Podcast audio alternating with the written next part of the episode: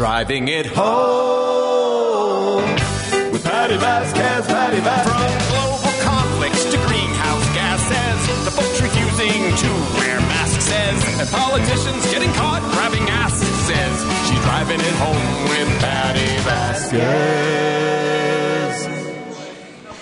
Hello, hello, and we are broadcasting live from Tata's Kitchen and Social at 5700 West Irving Park Road. I'm trying to get the Facebook Live going.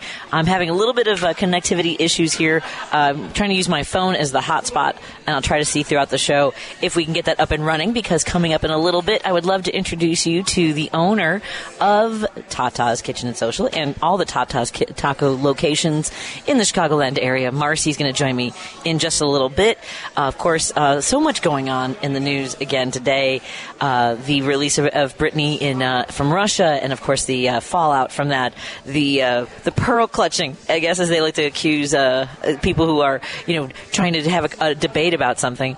this is not. this is a good thing in one sense. I have concerns as to what the exchange took for those who are screaming, what about Paul? Why didn't they release him? And here's the thing for, folks who are demanding that, were you demanding that in 2018 and 2019 when there was another president in office? Or is this just something that makes you angry because a gay black woman was released? Just want you to check yourself uh, on that outrage. So uh, I hope that uh, everyone has uh, uh, ha- is having a lovely day. I am um, I'm a little bit I'm a little bit uh, all over the place. Uh, it is the holiday season, which uh, for many people can take its toll. And I realized yesterday that I think uh, I kind of hit a wall trying to do everything. Uh, it's a lot that, that's been going on this year. And as we head to the end of the year, uh, you know, you start thinking about um, what we've accomplished, what we want to do with our lives, uh, what has happened in the last year. And uh, I tell my husband often, I'm like, I do not like this timeline uh, as far as uh, what our lives have been like, especially uh, in the last eight months. Um, so I made a post yesterday. And I kind of, I, I, I would like to normalize telling people, look, I right now I'm I'm battling a lot of emotion, emotional stress and anxiety and grief in the same way we, we will post updates about our health. And so I will be very honest. Uh, and I think you guys know that I, I kind of get a little bit um, m- emotional about things that are going on, whether it's in my life or what's going on in the world. And uh, this has been a particularly hard year for me, for my family, and uh, I just uh, kind of hit a wall yesterday. I am okay, and one of the reasons I put that out there was again to normalize it, to uh, to let people know, like, look, sometimes you go through a rough patch, um, and and I in particular want to wanted to put that out there because I am struggling a little bit with also getting back to people when it comes to emails and phone calls and texts. Uh, there's a lot. I've even lost a little bit of work. So if John Harris is listening, I apologize. I realize now I hadn't seen the emails that you sent. Um, so I hope you'll uh, forgive me. And and then that compounds some of the anxiety. Is uh, you know that some people are, are, getting their their feathers ruffled because they haven't been um, haven't gotten a response. Some people are incredibly gracious when you reach out. Yesterday, I reached out to a friend who had been messaging me over the last few weeks, and I said, "Hey, I know it's been a while." And uh, I want to thank you for having patience with me. Uh, because I just, it's been a lot lately. And so uh, I, I want to thank everyone that sent very kind words and messages last night. Uh, in the same way that I, can't get to every text, please don't think that my that, that no response is a negative thing. Uh, I know that there's that idea like no response is your answer. Uh, I don't think that's true for everybody. Sometimes we get overwhelmed, and then there's another layer of anxiety and being overwhelmed when you think about all the people that you have to apologize for that you haven't been able to respond to. Um, and, and I think one of the big things is that folks have been asking me about my son Declan, uh, and that has weighed on me uh, very heavily, and my husband, and my mom, and my son Griffin. It's been a very hard year. Uh, Declan, for those of you who are uh, haven't been following part of our story, Declan spontaneously lost the ability to walk in May, and when Declan was born. Uh, we were in an entirely scary place. We didn't know one if he was going to survive.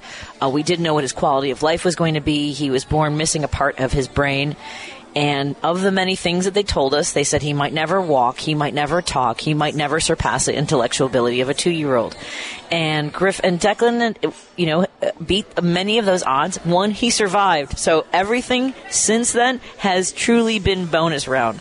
This beautiful boy has brought so much into our lives um, and has made me fight hard for families, has made me and my husband uh, take a step back and, and realize how, how wonderful life can be in a different way um, through the eyes of a child who cannot talk who is uh, challenged in the sense that the world isn't made for kids like Declan and for people like Declan. There's expectations, and you know, uh, a 17 year old who is, um, you know, who ha- who doesn't want to match shapes or uh, spell things out or, or can't do those things, uh, that's chaos to people. Uh, but for Declan, Declan loves different things. He loves music and playing in the water and cuddling and looking out the window and watching the leaves uh, rustle in the wind. So, you know, we have been on that path, and a big part of that has been that he could walk. And man, could that kid walk. I mean, forever. I used to do videos called What Declan Sees, and I started doing them off on like the Periscope when you could go live on Twitter, and I uh, started doing them on Facebook Live, and I would do photos because Declan just loves exploring the world, what it looks like, what it sounds like, what it feels like, and that was such a big part of our lives. And so when he spontaneously lost the ability to, to walk in May, um, it really was crushing for us, and obviously it was crushing for him. Um, and we went through so many tests. Uh, we went to Lurie's Hospital. We were there for a week. We were at uh, Shirley Ryan for eight weeks, and we worked. This kid worked so hard. He was doing 25 hours of physical therapy a week, and he was getting to the point where he was able to um, to stand a little bit on his own. And then they sent us home. And part of the reason I have not been able to do Facebook Live videos or give more specific updates is that we went from eight weeks of care of round the clock nurses helping with his with his meal times, with his with his diapers. Declan does not go to the bathroom. He does not use a toilet. He is in diapers. And so that was a whole team of people helping me with a child who could not stand up or move the way he used to when I would change him on my own and Steve on his own and, and his caregivers at school. Um, so we went from 24 hour round the clock care uh, and the safety of being in the hospital and uh, and and also the consistency of therapy. So since August 18th, when Declan came home, we have lost a lot of ground, and that has been very hard for me to say out loud. Uh, it's very hard for me to uh, catalog and share that with everybody. Um, he is struggling to walk again, and uh, we are still going through therapy. They're going to try new new uh, approaches uh, starting in the next few weeks. Um, he, the good news is is that he has the mechanics of what it takes to walk. He has everything is there except for the flexibility, the strength to get things done. So I really uh, I want to appreciate everybody's everybody's time and uh, uh, and their uh, attention and their care, their wonderful words that you've been sharing with me. Um, but that's where we are. Uh, is that Declan is. Um, it does not move as much as he used to. It is very hard to care for a 17 year old who uh, is essentially unable to help when we are changing him, and that's causing a lot of other health issues for him. And it's exhausting, folks. Uh, if you know anybody in your life that is uh, caring for someone, give them a lot of space, give them a lot of grace, and uh, and and understand that they are going through a lot, and most likely doing the absolute best that they can. So I, I just want the folks to know that that is what I was uh, I was talking about when I said I, am dealing with a lot of stress, anxiety, and of course grief. Um, five weeks ago, my, one of my best friends uh, passed away, and uh, he was a rock. My poor husband has had to pretty much pick up the slack because uh, there was barely a day that would go by that I wouldn't uh, call and talk to Tom and, and vent and uh, and touch base with him, and and it was support. I was supported by him and uh, I it is a, a massive uh, valley of uh, darkness there, and so I, I, I deal with that a lot every day too. So I just want to thank everyone, and uh, I, I, didn't mean to start the show off, but I've been getting a lot of messages. Even when I came into Tata's, Marcy came up to me and gave me a hug. Uh, so I, again, part of it is that that's what's happening. That's part of it. Uh, the holidays, just so you know, are always very hard on my family. It is also when I was when I was seven seven years old that we got the phone call that uh, that my brother had been discovered in uh, John Wayne Gacy's basement in his crawl space. So there's a lot of layers to the uh, the heartbreak and the trauma that I go through. Um, and the smiles that you see are genuine. I am not faking that, but it is also my cope, coping mechanism. The uh, but I I have um, sort of withdrawn a little bit from circles. I don't spend as much time with friends as I would have liked to. So I would want to say to anybody who is going through a tough time, whether it's because of the holidays or, or financial situation or health. Um, it is okay to not be okay, and it is okay to say it. It is okay to say, "Hey, I'm going through a rough patch. I'm going to need a little bit. I need a little bit of time and space and grace." And that's what I just want to share with you. Uh, I'll take your calls in just a moment. Uh, thank you, everybody. More um, after this on driving it home with me, Patty Vasquez, on WCPT 820. We are broadcasting live from Tata's Kitchen and Social on Irving Park Road, and you're hearing us live on the Heartland Signal. WCPT 820, Chicago's progressive talk, where facts matter. Hi, this is Kirk Bangstad from the Minocqua Brewing Company, and I sell progressive beer like AOC IPA and Bernie Brew, a lovingly irascible democratic socialist lager. A percentage of the proceeds of every beer I sell goes to helping keep Wisconsin blue and driving the Trump cult out of our state. Enjoy a great craft beer and help your dysfunctional neighbor to the north get its democracy back. Now available at Armanetti Wine and Spirits in Woodstock, Illinois, and Famous Liquors in Lombard, as well as in Chicago at ANS Wine and Spirits, Back of the Yards, and Grand and Western Liquors, Ukrainian Village. Please drink responsibly. You're listening to Driving It Home with Patty Vasquez on WCPT 820. Thank you so much for joining us, and I know that we've got some fo- some phone calls on the line. I uh, again, I apologize. Thank you, Eddie, who texted me. That was very sweet, and I and I appreciate your warm wishes and prayers. Uh, let's take Dave from Hoffman Estates first. Hey, Dave, what's going on? Hey, Patty. And um, Hey, we we love you, you know, and it's thank you. like I say, you've always amazed me with the the way you've been able to burn the candle at both ends. You know, it, Well, some, sometimes you run out of wax, right? eventually, but I've seen one where they've done Yeah. a candle that you can recycle the wax down through it and keep going. I don't know. But, Yeah, that's what I'm doing. I am burning on recycled wax. That's a good way to put it. well, that's what we're you, hoping that we do. That you can kind of decompress and that and uh, vent. With us, it's nothing else, you know. But you need some time for yourself too. You know, you and you and your husband too. Thank you. Anyway, um, another thing we forgot yesterday. I did. And we, we got was 81 years ago yesterday with Pearl Harbor, and you know that uh, what happened that led us into war. And there's only so many few survivors of that anymore, you know. And they went through. But um, I, go ahead. no, I'm sorry. Okay. I was going to talk about was that um, the story about that uh, storage unit, you know, where they found a couple Yeah. classified documents and uh, and the swords and wrestling belts and everything that he he never reported. And like just thinking that um, that would have been a great season-ending show of a storage wars. you know, that uh, where where the Republicans, you know, they should put up a stink one time when the Clinton kept a couple of items, minor items, and Yeah, right? like uh, it's a good thing they found this before Trump quit paying rent on this unit, and then then it Right? That's a good point. it gets sold to the highest bidder, you know, and then. but I would. I'm kidding. That's terrible. It's treason. But that's the thing is that it's treason. you Right. know? And, uh, Yeah. and then they then said too that that uh, those lawyers too, the, a judge had threatened them to uh, disbar them. You know, so another reason. Right. Did that. Good. But uh, but yeah, that like you say, it's treason, and I don't understand. Like you got stories like this Avenatti got another 14 years tacked on for doing the same stuff that Trump did, and and then Michael Cohen went to prison, you know, for him. And this guy, he still should be getting back to like Island Naughty, sitting in the jug, and then they can keep tacking on. I do not understand. Right.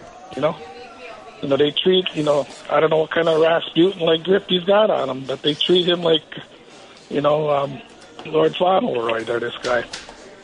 So I don't know. So, I don't know. Yeah. and before you get off, um, like what we were talking last night about with that power outage, I was surprised. Why didn't that governor not call out the National Guard over there? Really? I know. That's insane. You know, because uh, they like you know I I told you before I did did that job at generators they would have been able to, but I still think them hospital generators if they're not diesel they're hooked up to the natural gas and they'd be indefinite. I cannot see a major hospital, you know, not being able to keep up power, you know, for some of them. So I don't know. That just I know. I agree. But, Well, but I mean, me- you- we're talking about an area that is. Well, we're talking about an area that is perhaps more rural, you know, and, and a lot of you know people take for granted that something like that's not going to happen. So you don't have maybe the infrastructure built in. Yeah, I don't know. But I always thought they always planned for these kind of emergencies. You know, like what do they do in a hurricane? You would think, you know, yeah. Good point. they they gonna fold up. Well, now now they know they should prepare. Yeah, but I just think the uh, governor let him down a little bit there on that one. But Oh, 100 percent. 2020, 2020 hindsight. But listen, let me get off so you can get to the others and that. But uh, uh, cheer up there. We'll try to cheer you up a little bit there. Yeah, it's not that simple, but there's a there's a lot of different No. moving parts. Thank you so much, Dave. Take care. Believe me, I know. You will. Right, you know. Thanks so much. Uh, let's get to uh, let's get to Brian from Joliet. Hello, Patty. Hey, uh, hi, Patty. It makes me sad to hear you sad, and I hope things get better for you.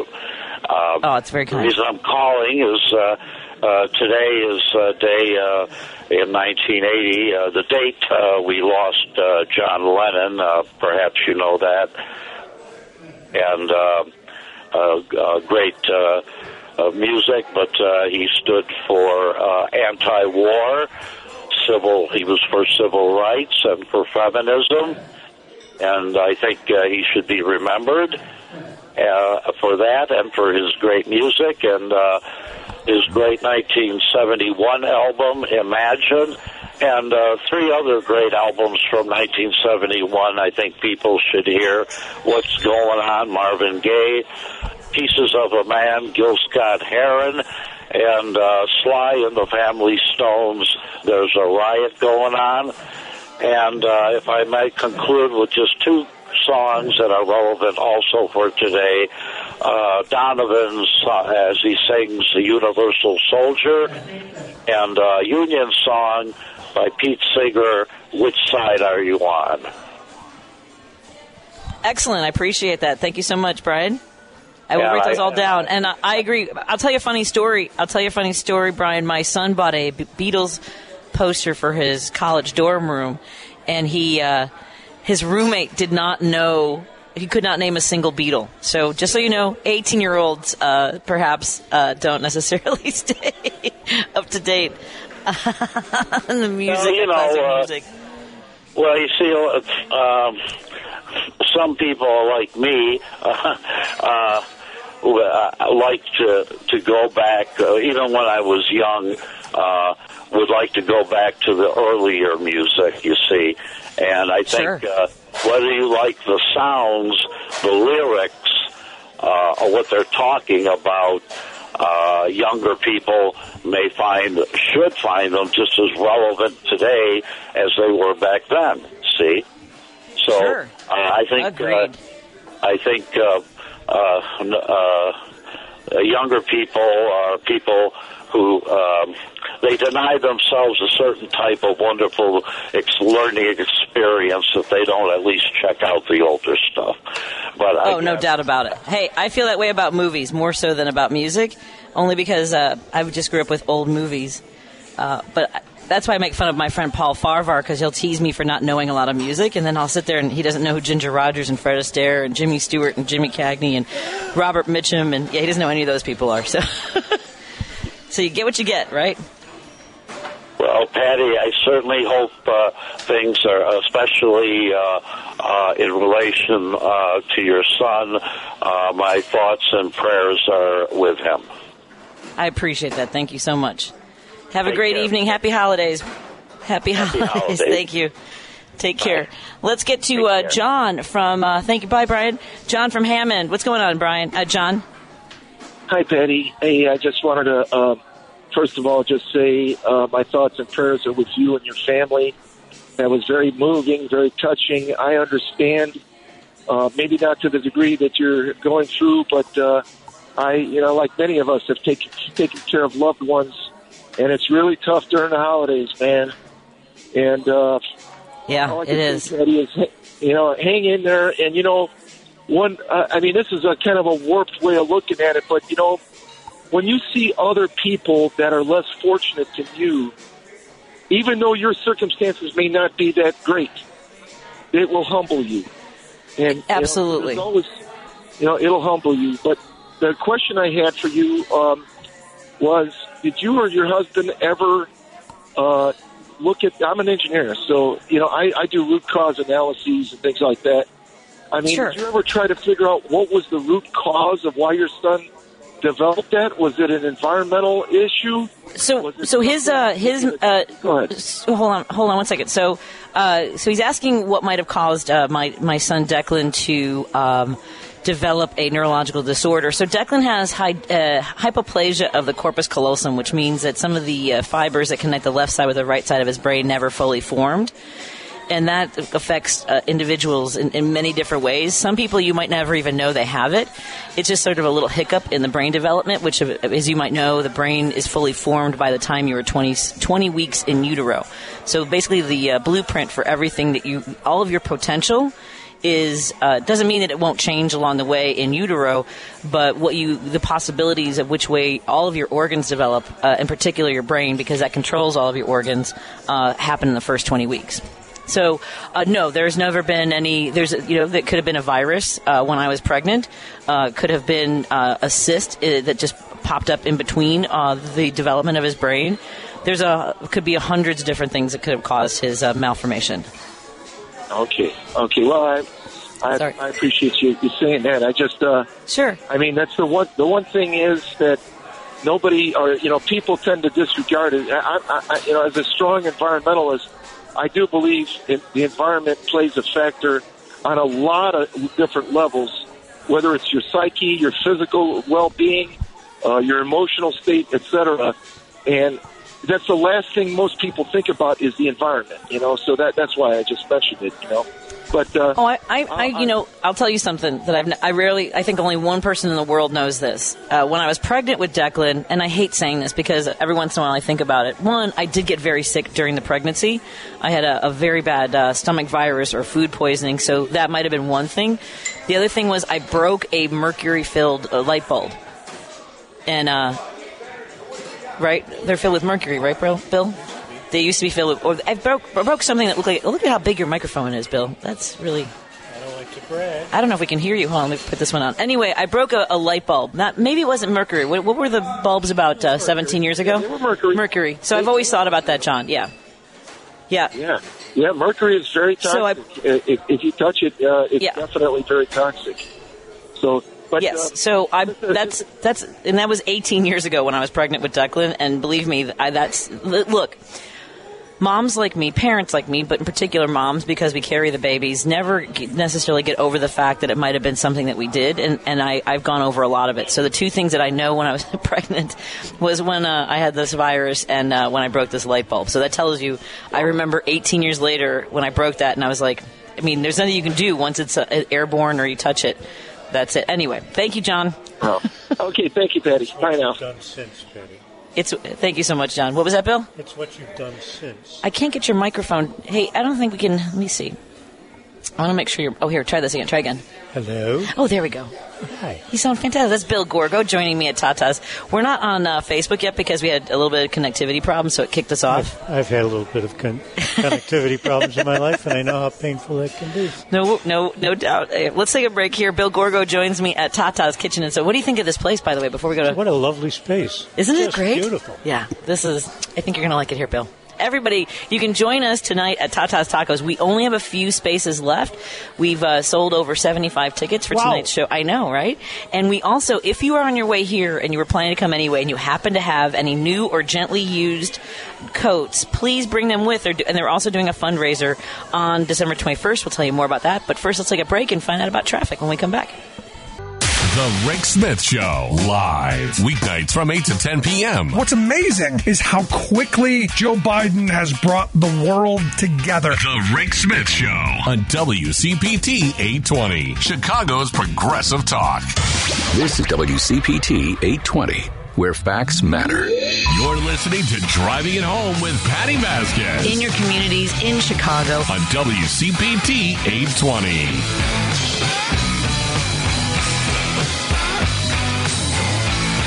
Thank you so much for joining us. Uh, I am broadcasting live from Tata's Kitchen and Social at 5700 West Irving Park Road. And joining me at the venue right now is comedian Bill Gorgo, who I have known my entire career.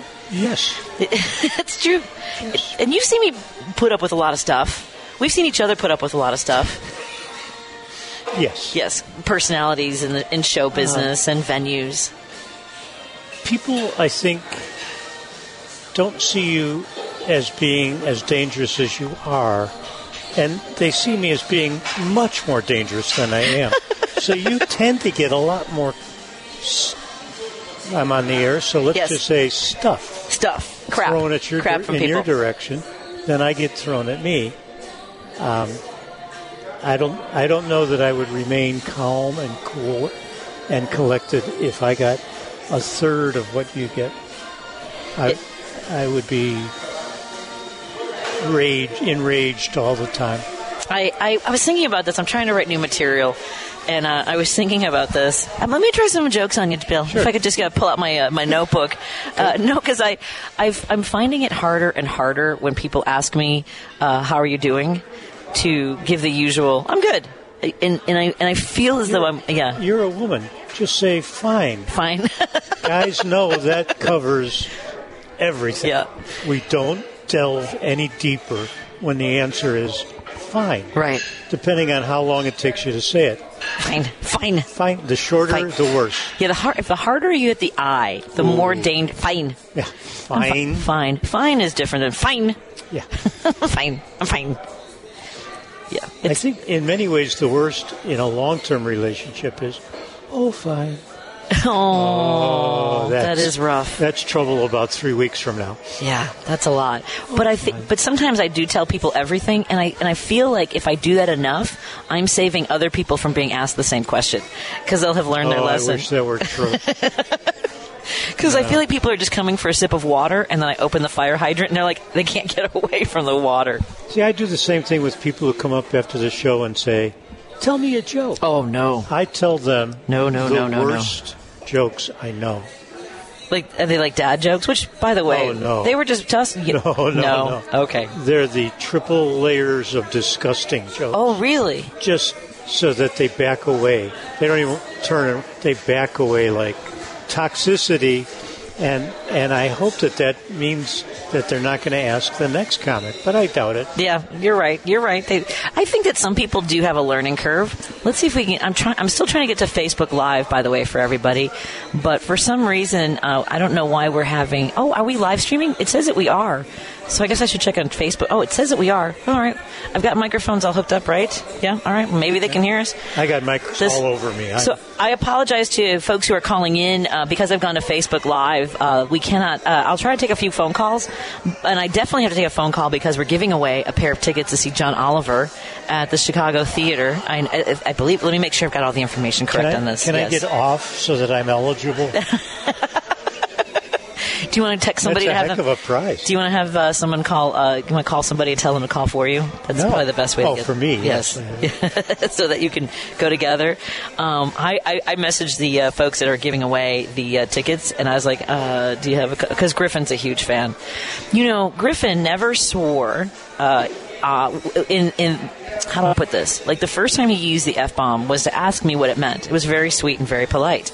Uh, we were on our way to Thanksgiving dinner with the in-laws So I was just in time. Yes, I'm saying just in time. Because you know, if he had, if he had asked at the dinner table, everyone would have looked at me like it was my fault. Of course, Patty's son at seven years old is asking. but he would have been able to get a wide selection of definitions, especially in Chicago, where it's, you know, sometimes it's a comma. Right. Well. I'm trying to see if we are on Facebook Live. Let me see. And part of me wonders, let's do this. Let me, I think I'm going to stop it and then come back to it um, and try to do it that way. So Griffin asked, uh, what does the F word mean? And I said, uh, and I'm, Steve and I just uh, sort of looked at each other. And, uh, and As parents will. and uh, he kind of looked at me like, "You want to take this one?" And I said, "Well, it's a it's a word that adults use when they're frustrated or angry. Um, it is considered vulgar, and you will get in trouble for using it. Thank you so much for asking. Because the trick is to not like overreact, don't you think? Like that's the, the that was always my um, sort of approach was to not make it that big of a deal. You, you've reminded me of my the occasion of my one and only attempt to have the talk with my daughter. Okay, how did it go? I was told in no uncertain terms by her mother that this was my responsibility as the dad. So I said, fine.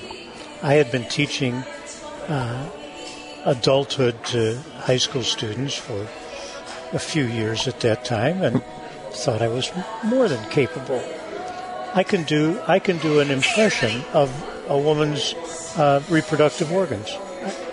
I'm not proud Okay. of that, but it's It's something- it's a skill. It's something I can do. Sure. So I sit down my sit my daughter down and I go, let me just start out by saying, your mom and I want you to have a long, happy, satisfying sex life. And that's as far as I got. Her mother came tearing in. I said, you, you, later on, I explained you could have let me said, but we don't want it to start for a few years yet. Right. But you interrupted me mid sentence. And that was the last of the conversation from from my point of view. Apparently, I was supposed to have pamphlets or something. Oh my god. I uh hold on a second. I'm trying to test speakers, switch to phone audio, uh, audio settings, MacBook micro. How about start this, video? Yeah, start video. Let's do this. Yeah, it's Hey, uh there we are. There we are. we're there, but then we need to be here. We're trying to get to Facebook live, live on Facebook, live from Tata's. We'll do all that stuff. Yeah, I uh you know, Griffin so Griffin started the first time he ever and he used it appropriately because he was about 12 years old. So we had started watching John Oliver when Griffin was 11 or so. And Oh, there's the time. See, you, isn't that the best feeling on stage? Yes. When you get distracted by something and you don't, and like some comics will ask, "What was I?" I don't think I've ever asked where where was I? Oh, see, that's totally in my character. where was I? Some, sometimes I, I hardwire that into the set. I, uh, I I like to see like I'll be in the middle of something and go like I started somewhere else. Where was it? And then I'll I'll just keep talking and hope that I can swing back to that vine. That's how I, I think of my act. I, the, the thing that young comics don't seem to realize and don't often experience is that that moment between prepared material and just talking. Yes. Either they're just talking and they have no prepared material, or they have so much prepared material that they're not talking to the audience. They're Right. just reciting. And it takes a long time. Our, our friend Jimmy Wiggins used to say, Your act is an aquarium and you're the fish. Right. When you're just on stage, surrounded in your head by all of the funny things you've said over the years, and you have access to them. Right. That's the best feeling on earth. Well, and so I, uh, you know, Kevin Bozeman, who is Sure. an incredibly talented comedian, talented comedian. He has, uh, he's booked me to feature. I asked him to book me to feature for him at a couple of gigs. It's very hard, I find, to try to do new material every once in a while, and I need to do night after night after because I used to do sometimes nine shows a week at Zanies on Wells. Yeah. You owned it. So that was how I built my act. And then Bozeman started giving me a hard time. He's like, he, he, we were working together in Rockford. He goes, "You better bring a pen and notebook, Vasquez." and Paul was telling me, Farvar told me yesterday that uh, Kevin was like, "You still doing that joke?" But there's there's different philosophies as far as doing all, having, as you mentioned, having access to all this this comedy and material. You know, part of the job is yes to be artistic and express ourselves. But it's also, I'm sorry, to pay my bills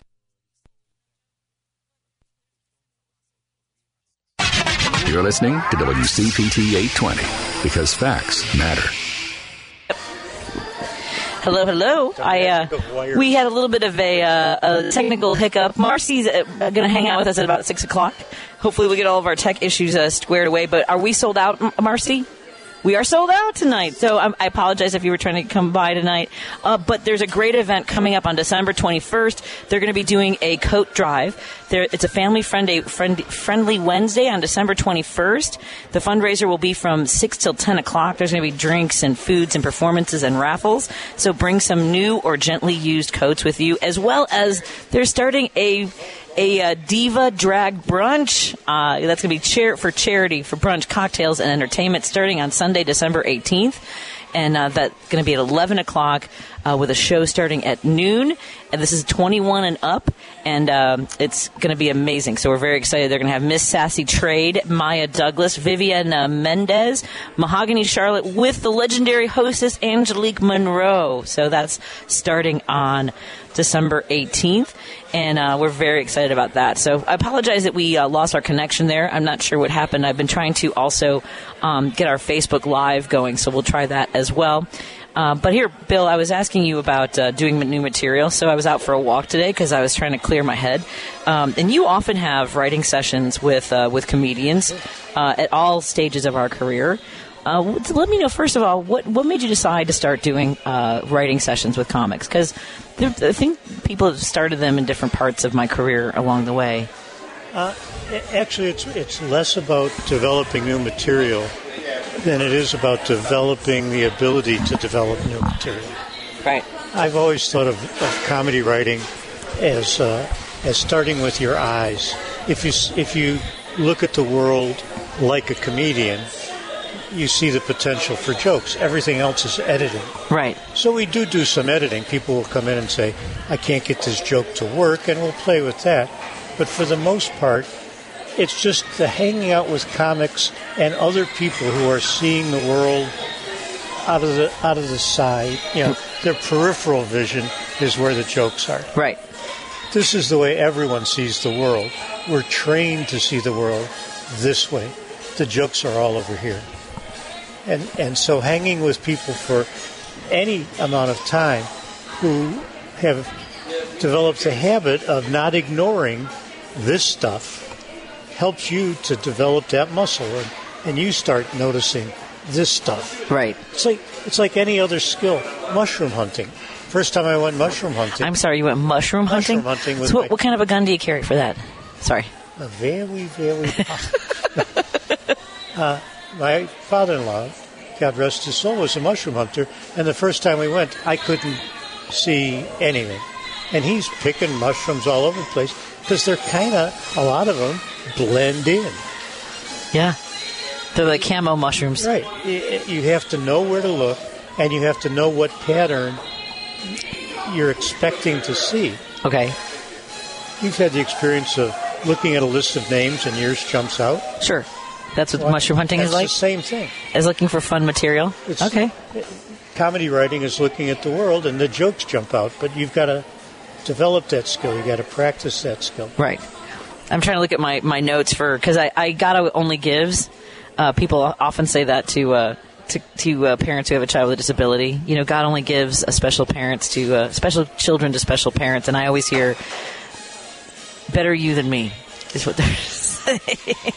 but sometimes Did you ever notice he only gives rich kids to rich parents? yeah, I've what is noticed that? I've noticed that. Too. Well, that's the thing too, right? Is that that's what's going on with like these guys, these uh, televangelists like Joel Osteen, who say that God wants him to be that wealthy, and apparently wants other people to suffer. Like, but the the idea that uh, what is the uh, God only gives you what you can handle. Steve and I were laughing about this. Like, he's got a whole warehouse of misery, and he's got to clear it out. Like, he's just got he's got crates of cancer. I, I feel like we got, this poverty's got to move. Whenever I have anything miserable in my life, I make a point of not handling it so he doesn't get the idea that maybe I should have more. The other day I stubbed my toe. Mhm. I had to go to bed for three hours. I can't handle it. I can't. Let's got take. Did you hear me? Give me a Can't break. Give me a break, God. I'm just saying. Uh, let's take a break here. I know that we had a, a little bit of a technical uh, issue. I want to make sure that we're all good. Uh, you can join our conversation, um, and you can te- more by texting. It's going to be hard for me to take phone calls. So if you could text us at 773-763-9278. I know Richie Z was on hold. I don't know if he still is, but I'll. Oh, I don't have. Oh, I already have. Oh, I don't have to take a break. Oh, all right. Because I. Oh, because because we took a commercial because we lost the signal. See how that happens? Oh, that was convenient. Oh, nice. That worked out very well for us. All right, so we are at uh, Tata's Tacos uh, Kitchen and Social, and if you were, if we were to start up a comedy class, I mean, it's not you know people who take comedy classes. It's not just for uh, doing comedy because it can help you with a lot of things. As you mentioned, one of the reasons that you did the uh, comedy sessions with uh, comics is to give people perspective. Yeah. To sort of, and, and comedy classes can be that way as well. I just like you, know, you, you don't go to a. Why do people go to see comics? Right. You, you could stay home and laugh. You could tickle each other. You, you could watch a show on TV. Why do you come to a? Because uh, within the uh, in a live audience, when other people are laughing, it makes it easier for you to laugh. Yes. And laughter is good. Right. You and I both are of the religion. Laughter is good. Yes. And uh, we, but we only give people enough laughs that they can that they handle. can handle. We don't give them any No. more than that. We don't want to overwhelm No. them with uh, with too much laughter. It, it could be uh, break them. so. You and I started doing comedy. Uh, I, I mean, I started doing comedy in 1995, and my first uh, gig with you was in Chesterton, Indiana, at that uh, that restaurant with a buffet, and they had like that little side room. How would you rate this room compared to the uh, Chesterton, Indiana? Well, I haven't seen a buffet. Just, just saying. But it, it already smells better, so. Isn't that great? Oh, It's yeah. a really beautiful. You know what she told me? So Marcy uh, wants to take care of the comics, and she's like, "I'm going to give them a certain amount of money to spend on food." I'm like, "You, do, I mean, you are already going above and beyond. You don't. It's really sweet." I know. I know. Comics come over. This whole area back here is for the comics. This little oh. with the couches and the beautiful chairs. Yeah. She mentioned that to me, and I said, "Do you mind if I call it the VIP lounge?" It's a VIP because I've never sat. I've never sat in a VIP. it is the VIP lounge. Yeah, It's a very, it's a VIC. Very important comedians sitting in the back of the room. That's the, the other thing. That there's so many elements of comedy culture that's hard to explain to people. There are comics that are great at playing to the back of the room. So let folks know what it means to play to the back of the room because I've never enjoyed that. When- comics are watching another comic, there's only two times, correction, three times that we laugh. Number one, comic tells a joke that isn't funny and the room does not laugh. We will laugh at his failure because that's funny to us. It- That's our equivalent of a fat man sliding on a on a banana peel to the previous generation because now, of course, we go over and help. Right. We would not laugh. No, laugh. We would not that. laugh. But in previous generations, the fat man banana peel gag was a big time thing, and we laugh at other comics' failure all the time. Number two, the second reason we'll, we'll laugh is they tell a decent joke and the audience doesn't laugh. We'll laugh out of support to try and get the laugh started. As a friend, we do that. The third reason, and this is playing to the back of the room, we tell a joke that is so over the heads of the audience, we know they're not going to laugh. The comics will laugh because we recognize you're you're doing that for us. We respect the courage it took to tell a joke that you know the audience isn't going to even get, but that we will. You know, it, it's the the double, triple, reverse dismount that the audience doesn't even understand. They don't appreciate it. difficulty. Yeah. I was just thinking about that the other day. I used to work with a comic out of uh, Houston, Riley Barber. Did you know Riley? I didn't know Riley. He was one of the outlaws back in the day. Oh, sure. And he had a bit he didn't particularly like to do because it never got laughs. But the bit was Tennessee Williams doing the play by play of an NBA, NBA All Star game. And as an English teacher, comedian, sports fan, it was so in my sweet spot. I laughed hysterically, and the audience would turn, oh, What is that noise coming from the back of the room? This makes no sense to us. I would beg him, just beg him to do that. Oh, and, that and I think we all have Yes. at least a comic or two that has a bit we love and audiences hate. Well, have you ever run into where you have there's a comic that does a bit that you love and they forgot how to do it? Fred Klett would do that all the time. We would be like, "Oh, how about that one?" And he was like, "Oh, I forgot about the guy who has a boulder on his arm and he cuts his arm off." This is like from 25 years ago, and he's like, "Oh yeah, I forgot about that bit." That cracks me up. I, I used to have to go through that with Paul Kelly Yeah. about bits that he had done the night before. So, yeah, at my age, my friends, in fact, I was thinking about doing a new piece about that tonight. I might still. Okay. That that our the memory of my the collective memory of my friends is so bad. Filling each other's blanks in has become a Oh, habit. gosh. So the other night I'm watching a Christmas Carol. Uh huh. And at the the big scene at the end where Scrooge has gone through all of the all of the Christmases, and it's the morning, and he leans out the window and he says, "Boy, boy, what day is it?" I'm on the couch going, "It's Wednesday." Just force a habit. I love it. He's I an old man. I'm an old man. You got to help out. You got to help out.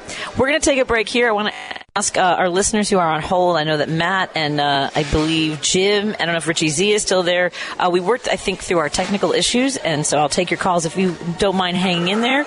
We're broadcasting live from Tata's Kitchen and Social at 5700 West Irving Park Road.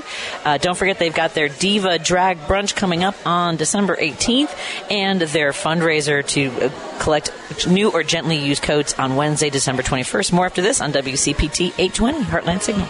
You're listening to Driving It Home with Patty Vasquez on WCPT 820. All right, uh, I think we're hopefully in the clear for all of our tech issues. The Facebook Live is up on my Facebook page, on the Patty V Show I'm page. exhausted. Uh, Bill Gorgo is joining me at Tata's Kitchen and Social. Wendy is in the audience. Uh, she's having having hopefully a, lov- a lovely meal. Uh, how cool! That was really. I saw her chiming in on the uh, Facebook Live, and I'm like, wait a minute, who's here? Uh, and we also, uh, Bill. Uh, now the thing about taking phone calls is then our audience on Facebook Live cannot uh, hear them. So I will try to repeat as much as uh, Matt says so that folks know. But hey, now Matt has texted us and said, take my call or I'll call back tomorrow. Hey Matt, how that are a you? threat? It seemed a little bit, but Matt's not that kind of guy. No. Hey, Matt, what's going on? Hello. No, don't worry. I promise I won't call tomorrow if I call today. That was an empty threat. Anyway, Hi, Matt. Hello, everyone.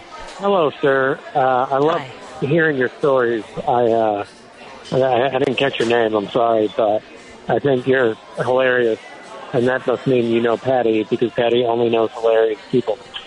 Um, Gorgo. but I. Bill Gorgo. because Yes. uh, oh bill oh okay i will look you up but uh, i just like to uh, point out that mr donald trump decided to have yet another dinner full of extremists and racist people Oh, was this the thing where he's like at the at the with the microphone, just like, "Where's Michael Flynn?" What what did he say? I, I didn't catch the racist stuff. What did he say? yeah no I'm, i wish i could tell you I, I refuse to watch anything with his voice actually the only part of the stephanie miller show i don't like is the fact that she has to play his stuff uh, so Right, I know, right? But uh, why, why is everybody surprised about this? I, I don't know. But uh, right, yeah, no, I'm just trying to get through Christmas and get to the new year, and hopefully it'll be a brand new year with brand new problems that we all have to solve together. Uh, but I would like to Patty, see Joe you're- Biden start to have. I'd like to see Joe Biden have dinner with the Justice League. just to balance it off, you know. Oh, oh that would be In fair. costume. Yeah. I, I want somebody to go there dressed as Superman and somebody to go there dressed as Captain America and Spider Man just to, uh, and then we can have a photo of Joe Biden with superheroes. That would be fantastic. God, uh, oh, Henry Cavill. There you go. Then again, I am correct. There you- oh, yeah. yeah. What would this I would love that. Anyway, uh, so uh, before, Lost in before fantasy. I let you go, yeah, fantasy. Hey, uh, Patty, I wanted to ask, um, when do you have shows? Because I would love to see you perform. When do I have shows? Well, I'll be here tonight, and I can't. Um, tonight I'm at Tata's, uh, and then Yeah, I'm going to be. We don't I- have the. tonight Yeah, I I- know. I'm sorry. Would, how do you feel about driving to Kenosha for New Year's Eve? I'll be at the Kenosha Comedy Club at that. What hotel is that at? The Wyndham. The Wyndham Hotel in Kenosha on the 30th and the 31st. So I'll have a show each night, and it's not that you can even take the Metro all the way there. Actually, it's a, it's a 40 minute drive. It's a 40 minute drive. So that's for New Year's, and they have a hotel. You can get a room. You can spend the night. It's a lovely city. Yes, go ahead. No, I was going to say, uh, are what time do you start the show? The shows are usually at eight o'clock, I believe. Yeah, yeah, eight New o'clock. Year's Eve, I don't know. Oh yeah, New Year's Eve will probably be. But you can check their website. I'm sure it'll be well, up. if you're on Just at go- 8 o'clock on December 30th, looks like I'm going to Kenosha. Yay! Come to Kenosha. As a- I probably should be as a promoting that show. Uber driver, I uh, I have to uh, make money on New Year's, but um, yeah, yeah, no. Uh, so thank you. I'm glad you got a free plug for your show on your show. Thank you very much. Appreciate that. And uh, it's been fun talking to you. And Patty, more than anything, I just figured it out. The best way to defeat Donald Trump is stop. Thank you, Matt. Have Thanks, a great Matt. have a great evening. Thank you so much. Uh, did we lose? Uh, I believe we lost uh, Richie Z. How, uh, who are you working with? Yes. Who are you working with on New Year's Eve? I have no idea. He's good. Reach out to Frank and see if uh, if he's booked it yet. Do You want to come hang out with me I'm for New doing Year's New Year's Eve in Port Washington Are you doing memories? with uh, Oh. Roger Radley, Okay, Katie Miners, and Jimmy McHugh. that's excellent. And, and chicken. And- Lots of chicken. Oh my god, I was just there last weekend. Did you bring me chicken? No, I, you did I brought uh, I brought Jerry Walski chicken. He, I mean, sorry about that. It is such a beautiful venue in Port Washington. Uh, I highly recommend it. Uh, let's get to uh, Jim. In uh, is Jim on hold from Chicago? Hey Jim, what's on your mind, my friend? It's Jim from Chicago. Is that gentleman with you an English teacher, you say? Was. I was. Yeah, my favorite group of poets were world uh, post World War One poets, uh, and Gerald Man Gerald Manley Hopkins comes to mind uh, with that famous story uh, Marguerite on the on the battlefield of Flanders when the German uh, commander it was Christmas Eve, and he said, "What the heck with this?" He put a white flag on his gun, and he went into no man's land. Well, everybody was cocked their guns; they were going to shoot him. But the English guy on the other side said, oh, "Well, I'll go out and par- parley with him." Well, he's he's humming "Silent Night." So they get together and they said, "You know, this is crazy. Let's suspend this." So anyway, they, all the soldiers came out of their uh, positions, shared their booze, shared their candy. They had a little soccer game, and uh, Manley Hopkins wrote about it later on. But it shows you that uh, if somebody takes the volition to be kind, uh, what can happen uh, because of it. Yeah. You know, brutal Not will- so much all- all today. those- We can't get that in uh, No, Congress. No, no, no, you can't get it anywhere, but but still, it still exists. But Patty, I was going to tell you my favorite story, my Christmas Eve story. Anyway, I went with a gal, and her, her father was a plasterer, and it was brutal work. So she, he kept asking, "Does Jim want to go to work? Does Jim want to?" She said, "No, no, he doesn't want." Well, finally, it was around Christmas, and I needed money for Christmas, so I worked like a dog for him for I don't know how long. It was a week. It seemed like ten years. I got the dough, blew it at the track, and I've got five bucks left. I mean, it's the night before Christmas Eve, and I'm like, oh my god, this is going to be terrible. Have a beer, and into the door comes three well-dressed gentlemen, a black guy, two white guys. I mean, dressed to the nines. They've got cashmere overcoats on everything. They put four balls on the table. They go, "We'll bet you ten dollars you can't make." Uh, these balls in three shots. We'll bet you ten dollars. I, I didn't even have the ten dollars. I mean, so I got nothing to lose, right? Well, anyway, make a long story short, I cleaned them out, and uh, I had a great Christmas. But it was like the three wise men coming through the door. anyway, Patty, I just, I just want to so- tell you that story. And you guys have a great night at that place tonight. Thank you. Thank you so Thanks, man. much.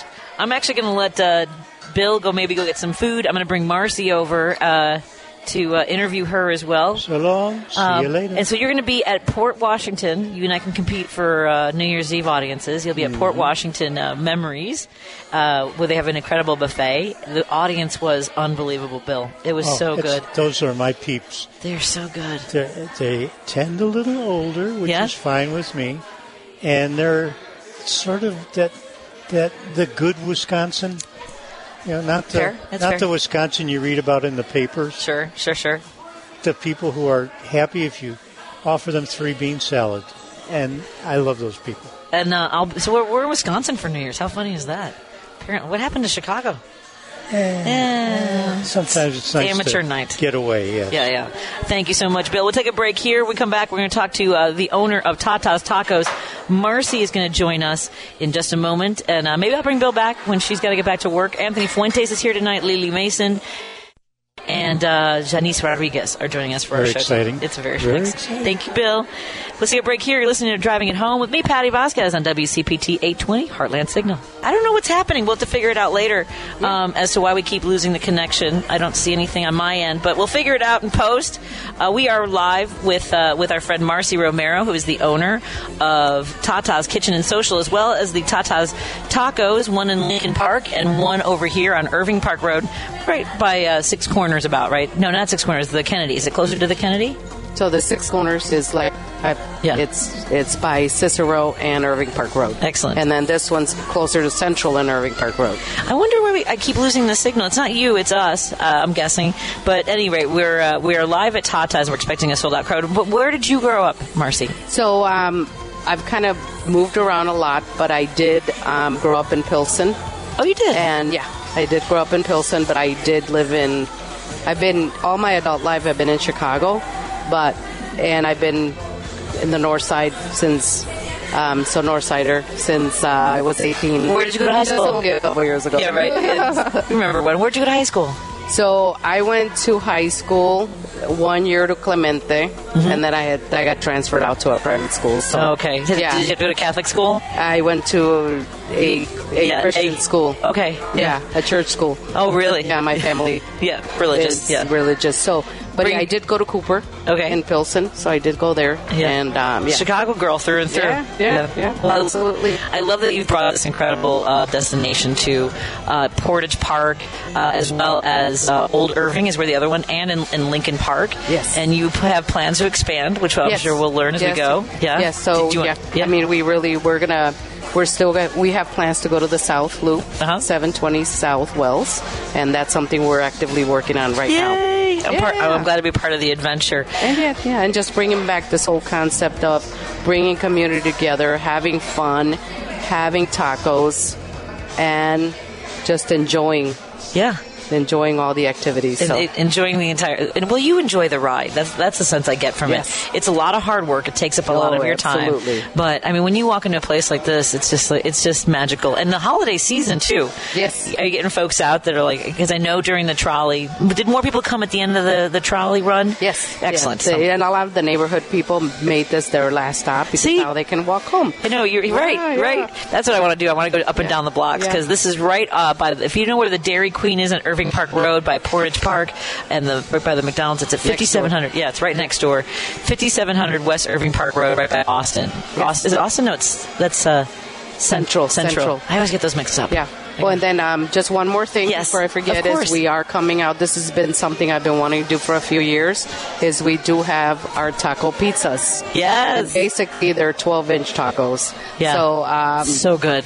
come on out. Yep. Check them out. I had the barbecue chicken one. It was amazing. Yes, thank yes, you. yes. Thank you so was so much. well, thank you for having us, Marcy, and we'll, Thank and we'll, you. uh, we'll broadcast from here again if you let us. Love it. We'd Of love course. to. I'll figure out the equipment side. Anytime. We're Thank you. here. Thank, Thank thank you. you. Let's take a break here, and uh, we'll just catch up on traffic. And coming up in just a little bit, we're going to give away a pair of tickets to see John Oliver. Uh, we'll we'll do that when we come back after traffic. Uh, thank you everyone for uh, hanging in there with the tech issues. Oh yeah, the microphone. there we go. Uh, we'll take a break here, and uh, Andy will catch you up on traffic, and we'll be right back on WCPT 820 Heartland Signal. WCPT 820, Chicago's progressive talk, where facts matter. Hi, this is Kirk Bangstad from the Minocqua Brewing Company, and I sell progressive beer like AOC IPA and Bernie Brew, a lovingly irascible democratic socialist lager. A percentage of the proceeds of every beer I sell goes to helping keep Wisconsin blue and driving the Trump cult out of our state. Enjoy a great craft beer and help your dysfunctional neighbor to the north get its democracy back. Now available at Armanetti Wine and Spirits in Woodstock, Illinois, and Famous Liquors in Lombard, as well as in Chicago at ANS Wine and Spirits, Back of the Yards, and Grand and Western Liquors, Ukrainian Village. Please drink responsibly.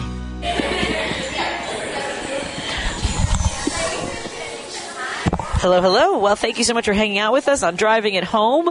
We are live at Tata's Kitchen and Social at 5700 West Irving Park Road. The show is starting at 8, and I believe they are sold out. So I'm sorry, but we're going to have more shows coming up in 2023. Tonight we are benefiting the uh, wonderful organization Kids Above All. Bill Gorgo rejoins me, and uh, uh, we've been looking at the menu. I can share a taco pizza with you if you'd like. Share. Share. I know. It is really good stuff here, my friend. I'm telling you. Uh, we were talking a little bit earlier. You know, when I started doing stand-up comedy, um, I wanted to be a political comic.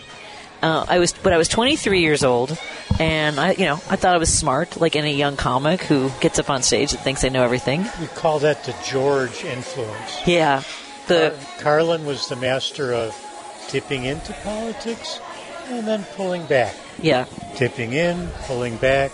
So he never got the reputation of being a purely political comic, and I think that was the appeal. If we could toss in some political stuff now and then, right? But it's exhausting. It is because the news changes on a regular basis. Well, it's like Will Durst. Uh, Will Durst said that uh, you know he doesn't write; he just opens the- door and the papers at his. Yeah, uh, no. yeah, he writes. I know he his does. butt off. Yeah. Last time I worked with with uh, with Will was about probably five years ago. He's had some health issues since, but uh, I can remember being on stage and looking at the back of the room, and there was Will in a little tiny lit area with six notepads. Yeah. Right, writing. Now, he's been doing comedy about 10 years longer than I have. I know he's got hours and hours of material, but political material, if it's not today's, right, it's old hat. Yeah, that and that's the thing, and that's that's the work. Well, it's work. It's also the the arena of that, that's the great the great thing about uh, the late night shows. Um, and Johnny Carson would tease everybody and do some pretty solid uh, political material. I think Stephen Colbert does a great job. Uh, Kimmel. Uh, I don't know if you saw either one of them with my uh, my boss's ad, uh, Controller Susana Mendoza's ad. Oh, I'll just show you the video. She had a commercial called. Uh, oh, yeah, I, I saw the commercial. Growth Spurt. And you mentioned that. Oh yeah, they had they had her in her monologue. It went national. Yeah, Dick with Dick Bigger. So, by the way, that's his name. I'm not being vulgar. Nobody called the FCC, but that was the name of one of the people who was uh, raving about the work that Controller Mendoza was doing, is doing, and uh, Jimmy Kimmel and Stephen Colbert both featured her on their uh, in their monologues. And I haven't really seen that many comics try to do political humor, younger comics. It's it becomes increasingly difficult when when your audience isn't just a spectrum. It's two parties. Right. You don't want a tug of war to break out or Right. shootings. I mean, right. You think that comics have been attacked on stage? I don't think that used to be the case, and I don't think it's because the the comedy has changed or the approach to political comedy has changed. I think it's that people can't handle hearing the other side make fun of them. Right. That there didn't used to be quite as much uh, the other side. Right. Well, I made a joke. Uh, you know, I have that jo- the story about how they use goats to sit on the fires in California. right? And I stopped. I was actually in Kenosha, and I stopped and I go, or remember when Trump told us we just needed to rake the bottom of the forest to prevent the fires, right? That's all I said. People walked out, I'm sure. Oh no! This guy at the end of the show, he's like, "I didn't hear you make fun of. If you're going to make a, a Trump joke, you better make a Biden joke." And because I had done it off the cuff, Now, these are the people who never complain that the equal uh, uh, fairness doctrine no longer applies to the news right. or to national television, but it applies to comedians. Yes. What world? Right. What world? Well, because and here's the thing: it's our it's through our lens, right? So a president telling people that I'm not going to help you because remember he was withholding aid to California when they burst into flames, and he said you should have been out there with rakes. So I just made a reference to it, and this guy came up to me. He's like, "Well, you need to make fun of Biden." I'm like, "Well, what, what would you what would you like me to make fun of?" And he goes like this. He goes, "Oh, uh, duh, duh, duh." I'm like, "So you're talking about his stutter, his disability? He what?" And like I yeah, I kind of went off on this guy, but it is harder to do political humor. It's harder to give the appearance of fair and balanced because these days fair and balanced means you'll get hated by both sides. Right. Exactly. Everyone's going to hate you.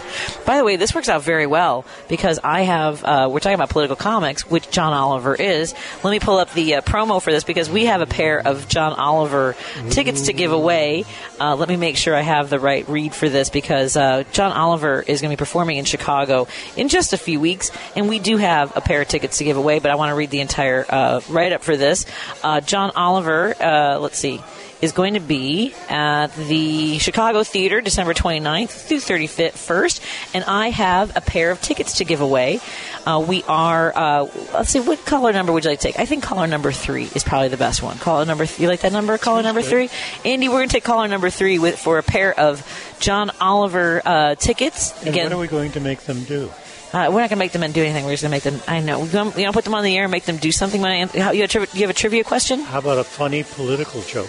Oh, I, but we have uh, the FCC. If there's any Oh, swearing involved, it's not that No, easy no to. Uh, to yeah.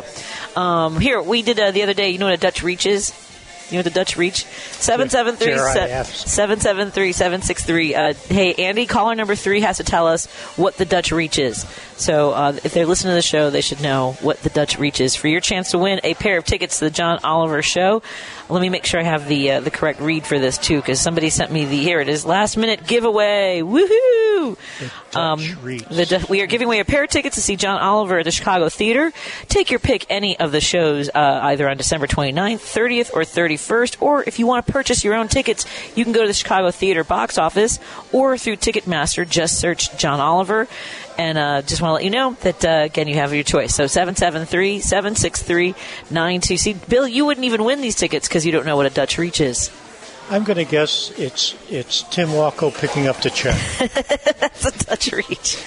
All right, so uh, so Andy, just let me know if we have a winner. Uh, and I, uh, I, we also we we lose the signal this late. I probably should have done this tomorrow when uh, people can hear me between five and six a little bit better. But if you can't hear us very well, switch to your phones and listen to us at wcpt820.com.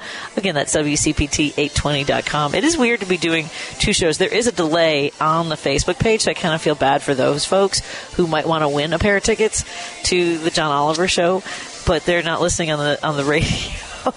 so, and that's the other thing too is that the folks that are, are listening on their digital devices, they're also on delay. So I'm giving folks so we a could chance. swear on Facebook. Yes, but let's not take any chances. I believe I did. I deleted that video, by the way. How about how about they have to tell us their favorite political comic? There you go. We'll take either one. Either one will help you win. Uh, seven seven three seven. Are you going to message Tim Walco and ask him uh, what the Dutch reach is? I dare not. Let me make sure we're still connected because uh, Andy, let me know if folks are calling in seven seven three seven six three WCPT.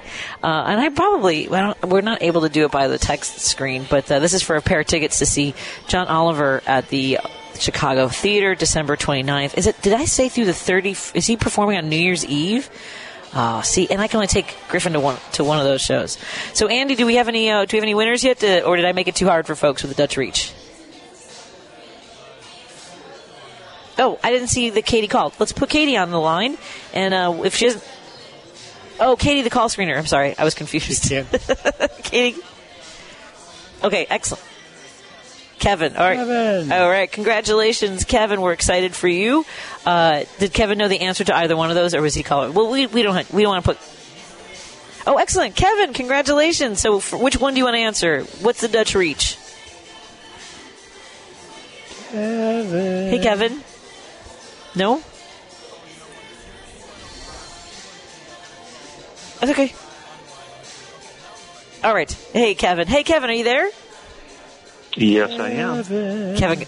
Hey, Kevin. Do you know which which one do you want to do? Uh, what what the Dutch reach is, or who your favorite political comedian is, or both? Well, I happen to know what a Dutch reach is because I'm a bicyclist. Excellent. So explain to Bill, who does not know what the Dutch reach is. Okay, go ahead. Well, Bill. Oh, what you're going to tell us? Yeah, let's say you're in your Oh, car, you're yeah. parallel parked on the street, and you are about to exit your car from the driver's side.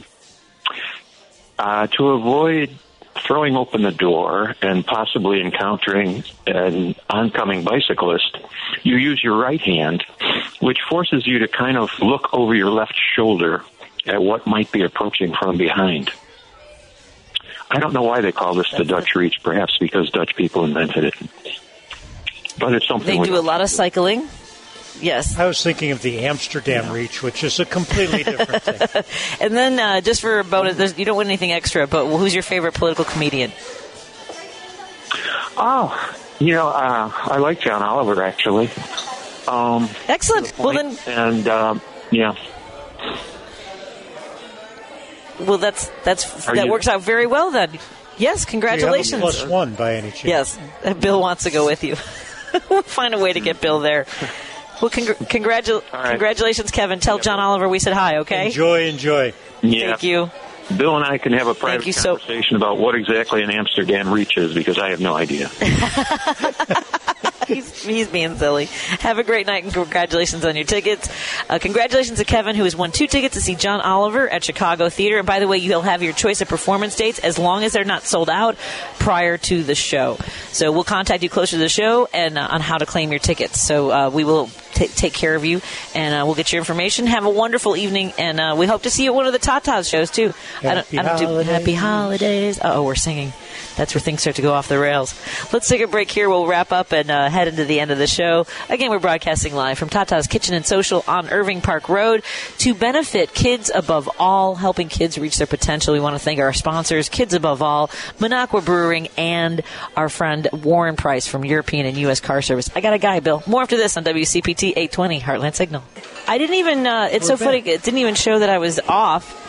It showed that I was still connected. So that, that was really weird. All right, we're back. We're here. Poor Andy. Andy's got to keep jumping in. We lost Patty again. This is like the first time we've uh, lost. What was that, sweetie? I'm on the radio right now. I'm on a live show. Dear, come here, Bill. Let me let me put this gentleman on the on the on the air. Do you? I I'm on the air right now, darling. I, I'm sorry. Yeah. He's been trying to talk to me for two hours, Bill, and I'm like, I can't. I'm on the air. It's it's like I host I host my own show. Why? it's so that? weird. He, here, he wants us to check the microphone. Can you explain to him I do a radio show? Can you explain to him I do a radio show that I'm live? And he keeps trying to talk to me. We've got an hour and ten minutes to ch- check the microphone. I feel, but he, he talks to me like I'm being rude to him, and I'm not trying to be rude. This this this apparatus. I know we're wearing like big headphones with microphones, And uh, and some trying to drive a car or No. take off in an airplane. sometimes we're on the air. Like it's, if I stop talking to the audience and I'm just having a conversation about a mic check, it gets. a- These are the things that, uh, yeah, that keep me awake at night. Okay, so we're back. We're we're back. Apparently, we were disconnected and we're unconnected again. Um, so, oh, by the way, can I tell you, I've never ever seen the holiday CTA train in Chicago. Have you ever seen the holiday train?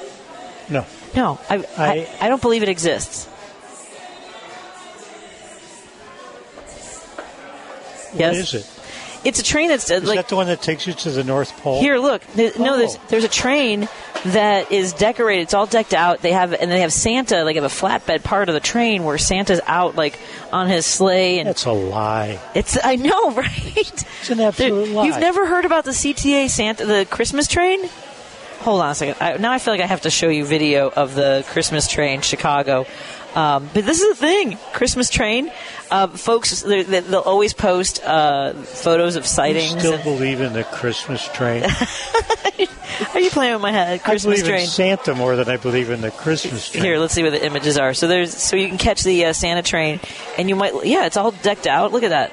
That's a, that's not that's not a toy train. That's That's a re- picture of Marshall Field's front window. no. This is, this is the Christmas train in Chicago. Look at this.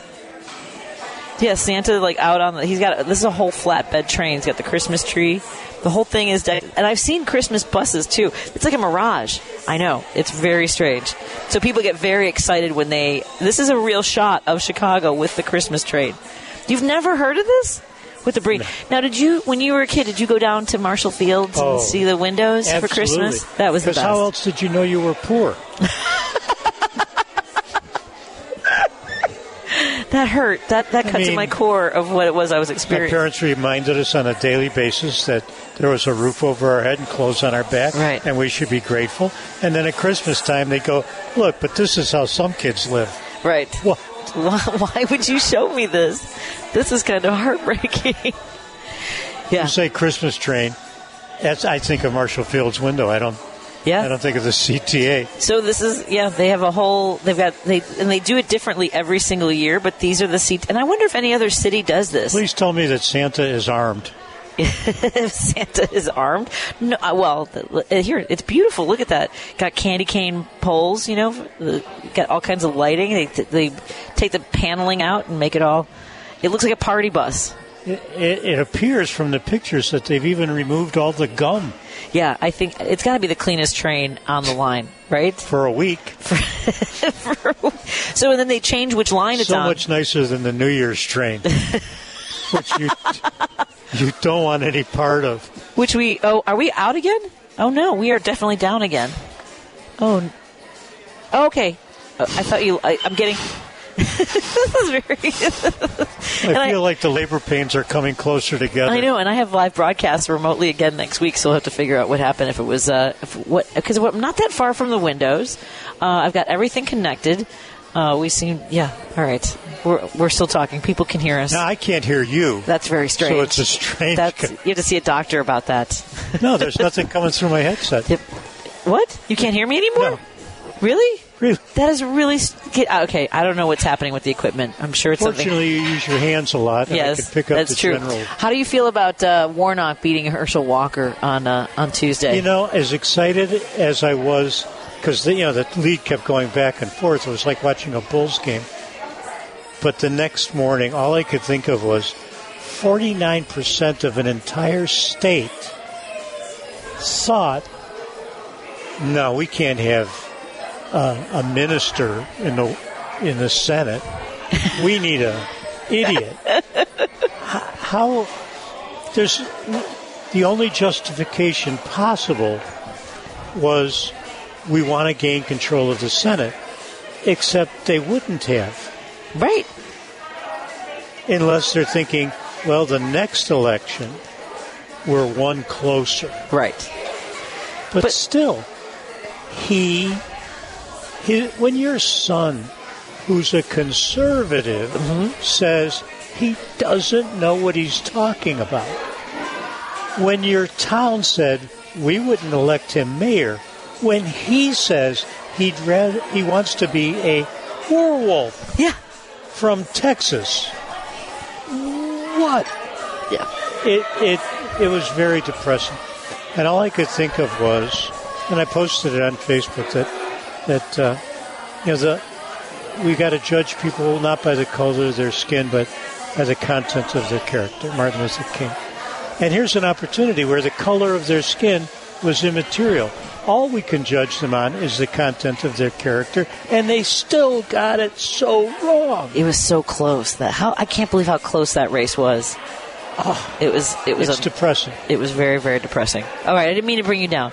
He won. Warnock won. He'll be there. tacos. He'll be there for. have to have tacos. He's won four times in two years because he had to have a runoff. Both he had to have a special election Well, both and now times. the buzz is Warnock for president, and I'm like, let's let's let's do some let's work. Slow our roll. Yeah, yeah, yeah. Take a deep breath. Yeah, it's going to be. if- what if they, What if he's up against Herschel?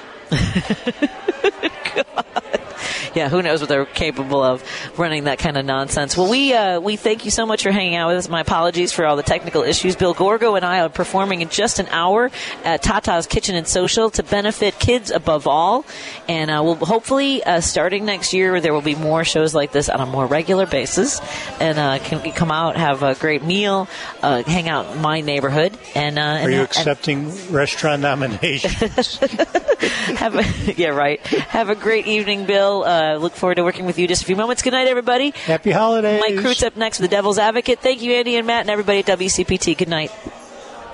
Hi, this is Kirk Bangstad from the Minocqua Brewing Company, and I sell progressive beer like AOC IPA and Bernie Brew, a lovingly irascible democratic socialist lager. A percentage of the proceeds of every beer I sell goes to helping keep Wisconsin blue and driving the Trump cult out of our state. Enjoy a great craft beer and help your dysfunctional neighbor to the north get its democracy back. Now available at Armanetti Wine and Spirits in Woodstock, Illinois, and Famous Liquors in Lombard, as well as in Chicago at ANS Wine and Spirits, Back of the Yards, and Grand and Western Liquors, Ukrainian Village. Please drink responsibly.